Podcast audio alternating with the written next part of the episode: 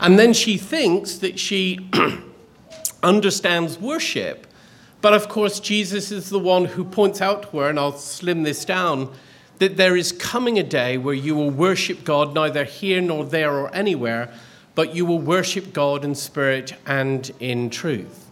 And so Jesus again is restating how we are to worship God. There is a particular way to worship God. And therefore, we're led to another question, and that is well, does it make any difference? In other words, if we don't worship God the way that we do here, will it make any difference if we do it a different way? I mean, this is a really important question. And it's important for me as a pastor because as I look around other churches and as I look at church history and I ask the very basic question how is God being worshipped by the people who attend and gather together? And why is that such an important question? It's an important question because we become like what we worship. And so the very structure and focus of our worship will tell you a lot about the people.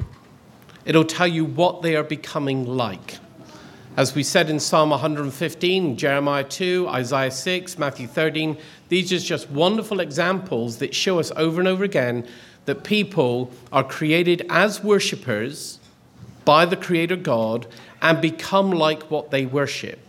And so, whatever you love the most, whatever you desire the most, whatever you put your most trust in, your life is being shaped by that more than God if it is not God. You will become like the thing that you are devoted to the very most. And so now we begin to understand, again on another level, that if we do not get our worship of God correct, then we cannot stop ourselves from becoming like something else. Because we are always becoming by fill in the blank. You are always becoming by doing what you do, saying what you say, loving what you love, devoted to what you're devoted to. You're always becoming by those things. And so we become by worshiping the triune God in spirit and truth, the very people that God wants us to be.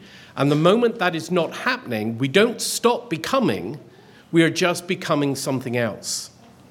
Hence why we need to be renewed not only back to the covenant relationship with God, but we need to be renewed in the right way so that we actually become the people that God wants us to become.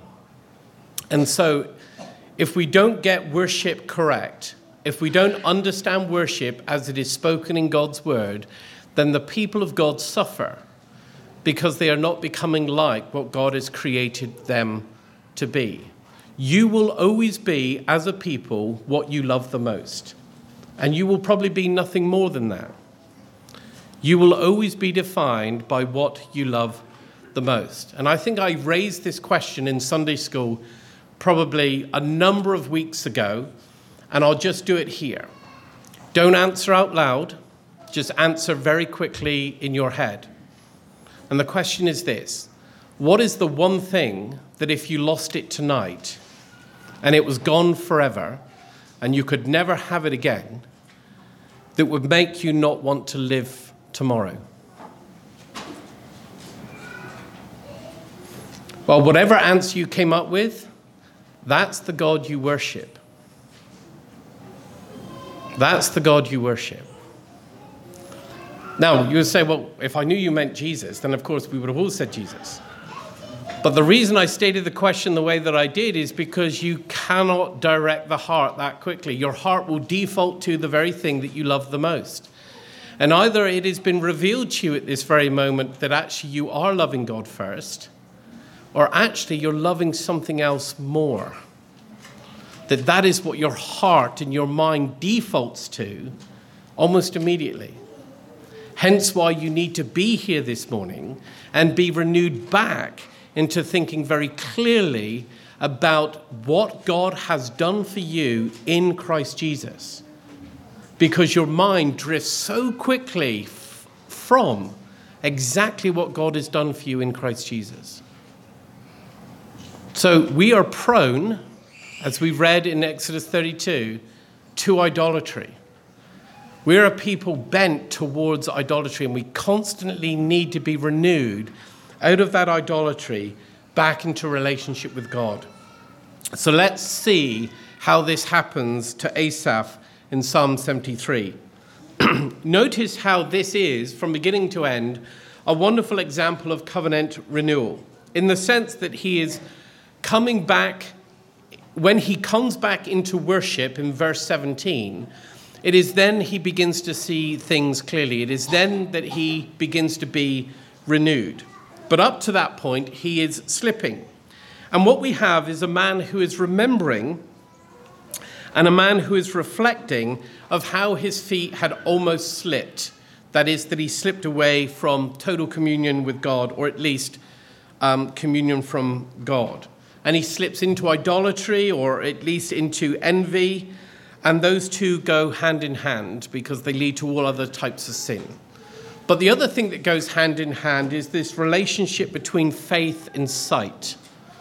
Because when you slip from faith in God's word, you can no longer see things clearly. Never forget that if you want your children to see the world clearly, that the way they see the world clearly is by hearing. Faith comes by hearing, and hearing by the word of God. Christians see by hearing.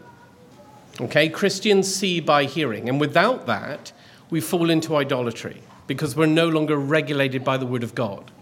And what we have here in Psalm 73 is the relationship between faith and sight. Notice verse 3 that he was envious of the arrogant when he saw when he saw the prosperity of the wicked. In other words, it is his sight that is getting him into trouble.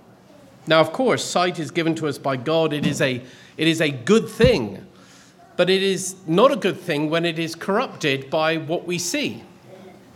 And so, as he sees the prosperity of the wicked, he is then envious of it. His sight gets him into trouble, and his sight is overtaken a life of faith. And so, without faith, it is impossible to please God. Without faith, it is impossible to see clearly. And so, this man is blinded by his sight. Verse 3. Because the moment he sees the wicked and how envious he is of them, he no longer sees himself properly understood. It's not until he comes back into the sanctuary that he begins to renew his sight. And so faith comes from the Word of God, leading us back to God. Sight is a gift given to us by God in the created order, but that sight can be corrupted as we look at what our neighbor has, the 10th commandment. And as we look at what our neighbor has and we begin to desire what they desire, what they are desiring after and have, and we become envious, we are then led astray by sight. But when we are being led astray by sight, we are actually becoming blind because we don't actually see the world as it really is. We see it as we perceive it and as others perceive it. And so you'll notice in verse 3 that he sees, and then again in verse 17, he perceives, or rather, he discerns. And though the Hebrew words are different between the seeing, the physical seeing in verse 3, and the perceptive understanding in verse 17, they are different Hebrew words conveying that one is a physical sight and the other is a perceptive sight, an understanding that leads to knowledge. Nonetheless, what is really happening here is the man who is blinded by what he sees is now restored by what he perceives, discerns, by coming back into the sanctuary of God. Now he sees properly. Why? Because Christians see by hearing. We don't see by sight, we see by hearing the word of God. Faith comes by hearing the word of God. And so, if you want to see the world clearly, then hear God's word clearly. That's how you see properly. Don't think that you can see what is happening in the world by looking at the world. You can't. You can only see what is happening in the world by reading it through the lens of Scripture, being regulated by the Word of God. And so he confesses that God is good to Israel. Surely God is good to those who are pure in heart, verse 1. He reflects on how his foot had almost slipped, and it almost slipped because he became envious of the prosperity of the wicked. Look at how much they have. And this only changes the moment he comes back to the sanctuary. Verse 17. Everything begins to change the moment he comes back to worship God. And so notice in verses 4 to 16 that what he observes leads him to at least a couple false conclusions. The first false conclusion is this that the wicked don't have any troubles. They're just rich and happy and full, and they, they just they have everything that they want. Well, that's not true, but how quickly it is that we come to believe such lies when we just observe that without a greater understanding of all things. Okay, that's the false conclusion. And what would happen if you lived a life after those conclusions? Right? I'm going to live my life in light of those conclusions. What do you, what do you think you would pursue? And then the second conclusion that he comes to, which is also wrong in verse 13, is that he considers his faithfulness before God as an act of pure vanity. It is a waste of time that I confess my sins every week. It is a waste of time that I get up in the morning and read God's word and pray to Him because it's just not making any difference. I do it day after day and it's not making a blind bit of difference. I'm struggling, they're not. I'm in need, they have plenty. And so he begins to, this is an act of blindness, that by looking at the world and understanding it on its own terms, he then considers his own faithfulness to God as a waste of time. And then his spiritual life, for want of a better word, drops off. His communion with God in prayer and the reading of God's word and pursuing the faithful things is just why? Because there's no point to it. And most people don't pursue things if they can't see a reason for doing so. And so now his faithfulness towards God has been corrupted. Not only has his sight been corrupted in the world in which he lives, because he can understand things, or rather, he thinks he can, but he can't, but it has also corrupted his faithfulness. So, guess what happens? He doesn't turn up to church. And then he, he pursues things that he shouldn't be pursuing. Instead of resting, uh, you're filling your Sunday or the Lord's Day with amusement or work or entertainment, something to do because you have the time to do it, when in fact it is a replacement because you have not yet learned how to rest. You're not resting. And therefore, because you don't know how to rest, you wake up one day, you wake up Monday morning tired. And I, I was introduced to this idea by, through a book called Michael Norton, which the Almondsons introduced me to him because he was speaking at their house. And then I read his book and I thought, why have I never seen this before? I had, but it was just refreshing to see it again. That how quickly we replace the worship of rest on a Sunday with amusement after church is finished because we don't know what to do with the rest of the day. Instead of resting being understood as reflecting on what God has done for you in Christ Jesus, we see it as everything else we can do that we're not doing when we're working, that we can't do when we're working. And so there's a distortion now of rest. And so instead of your children perhaps resting on the Lord's day, and then you fill them with amusement, you fill them with entertainment, and then you wonder why it's such a struggle Monday morning to get them to learn. Well, they're not ready for work if they've not rested properly. And they're not ready for rest if they're not even working properly. Because rest just becomes tiring. if you're not working, there's almost nothing more tiring than not working. I don't know if you've ever experienced it, but you know, I went, I went the dads and lads camping and the, the, Thursday evening, I just couldn't believe how relaxed I was because it was the end of the day and sat by, the, sat by the campfire breathing in all the smoke, which has still got me. How relaxing is that? But then I woke up Friday and I was fidgeting. What am I going to do with myself? Normally, my Fridays are so structured. I know what I do at this time and this time and this time. And now I'm out camping. I don't know what to do with myself.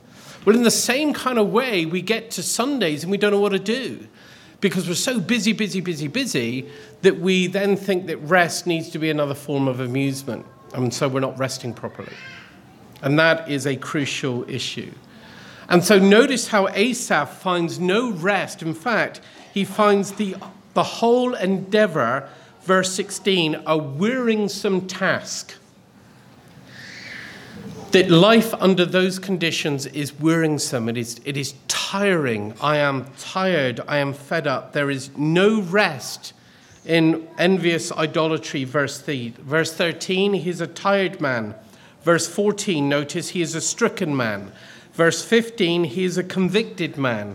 Verse 16, he is a confused man.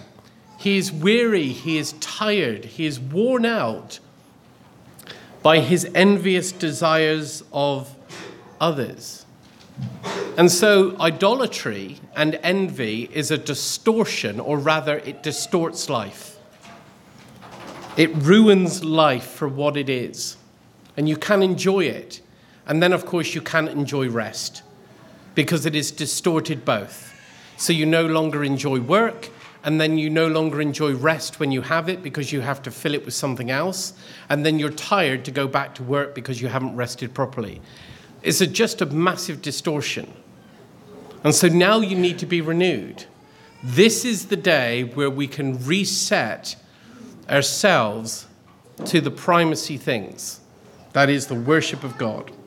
So, verse 17. Everything changes. Verse 17 is the turning point. the turning point of self interest, the turning point of self pity, the turning point of becoming envious or once being envious to seeing things clearly happens when he comes back to worship. He says, Verse 16, but when I thought of how to understand this, seemed to me a wearisome task until Verse 17 Until I went into the sanctuary of God and discerned their end.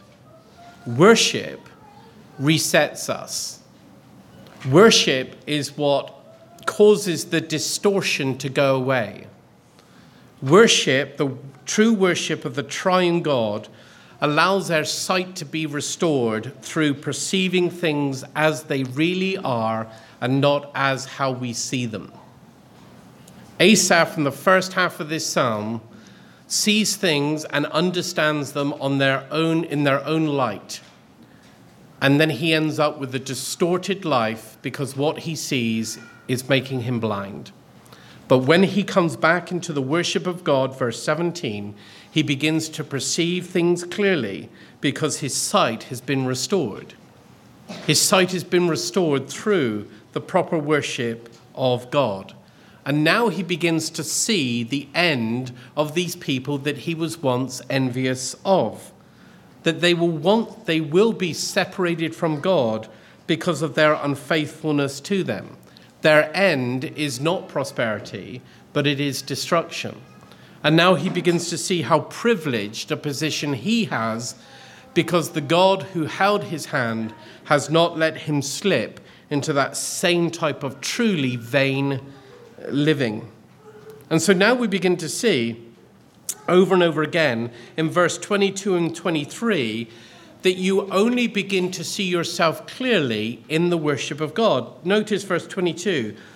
Verse 21 When my soul was embittered, when I was pricked in the heart, I was brutish and ignorant. I was like a beast towards you, that is, towards God. Nevertheless, I am continually with you. You hold my right hand. Well, the interesting thing is, he only recognizes that the moment he comes back into worship. When he comes back into worship, he's able to reflect that his foot had almost slipped, but the reason it didn't is because God is more faithful than him. His obedience to the covenant is imperfect. And so now he is restored back into the true worship of God, that he begins to see himself in the true light. God will God will allow you to go through whatever He needs to allow you to go through to bring you to the conclusion that you should have always come to in the first place. Sometimes you just cannot teach a person. Um, they have to literally be put through it so that they can see for themselves. Now, this is interesting for a couple of reasons because this man begins to understand something that everyone else cannot understand, and that is the wicked are going to be judged. They can understand it. They're carrying on in their wickedness, they're carrying on in their uh, you know, wicked ways, and they don't see their end, but now he sees their end. And I don't think he necessarily takes pleasure in their end as much as he takes pleasure in the fact that now he can see things clearly. To put it simply, there is no rest in envy. There is no rest in idolatry. There is no rest in anything else other than the proper worship of the triune God. Covenant renewal worship, in many ways, sets us up perfectly for a day of rest because it focuses our mind and heart and attention on what God has done for you in Christ Jesus, which you could spend the rest of the day focusing on and never get to the bottom of. So, covenant renewal then is how we rest. Let me try and wrap some of these things up as we close. The energy and time that you waste in disobedience can never be restored, it's gone. It's just gone. And so the striving that you have done and the amusing of yourselves to death is something that you can only escape by worshipping God properly understood.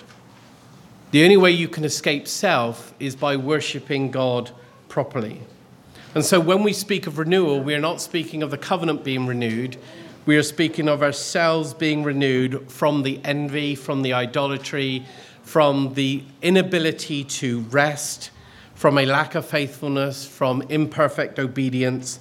We are being renewed back to the very covenant um, that we have in Christ Jesus. And when we reflect, properly reflect, on what we have in Christ Jesus, we recognize then that we have always been guided by God's counsel, and afterwards we will be received into glory. There is no need to be envious of anything. In fact, the moment envy creeps up in your life, you have become blind. You can no longer see things as they really are. And so Asaph shows us that the only way to live a close and clean life with God is to live a close and clean life with God, to stay close, to reflect perfectly uh, upon the Lord God. And so here's the exhortation, and it's a question and that is what are you becoming by? What are you becoming by having too much? What are you becoming by having too little? What are you becoming by wanting more? What are you becoming by wanting what others have? What are you becoming by trying to achieve all that you are trying to achieve? What are you becoming by? Because we cannot help but become something by something else. What are we becoming by worshiping God in spirit and in truth? Well, we're becoming the person that God intends us to be. But what are we becoming by all the other things that we participate in? All the other things that we love and are devoted to? The point here is that Asaph shows us that the world around us shapes the people of God and it can shape them in such a way that they can, can then consider their own faithfulness to God a waste of time. And it's only the worship of God that can bring us back into the place where we can truly see what we are becoming or what we had become by not worshiping God truly. Never forget that you are always becoming something. And the reason we enter into a service of covenant renewal is because we are a people of imperfect obedience who must worship God in spirit and in truth so that we can become the person that we are meant to be in Christ Jesus, both now and, of course, forevermore. Worship, then, is the resetting of your sight through the hearing of God's word. Worship is the resetting of your sight to the things of God through the hearing of God's word. Never forget that as Christians, you see by hearing. You become by hearing God's word. You become what you're meant to be by the hearing of God's word, by participating in the things of God, like the singing, the confession, the reading of God's word, the hearing of God's word, the eating of the bread and the drinking of the cup, the wine. This is how we become what we are meant to be because we are worshiping God as God ought to be worshipped. This is why we have a service of covenant renewal. Amen. Let me pray. Gracious God and Father, we thank you that even though our feet, like Asaph, has, have almost slipped at times, that we have not slipped altogether because of your covenantal love that keeps us safe and secure both now and forevermore. We pray, Father God, that we would be ever more mindful of our communion with you and that we would recognize that true rest is to rest in the finished work of Christ, which we can reflect upon rather than amusing ourselves to death with other things. In Jesus' name, amen.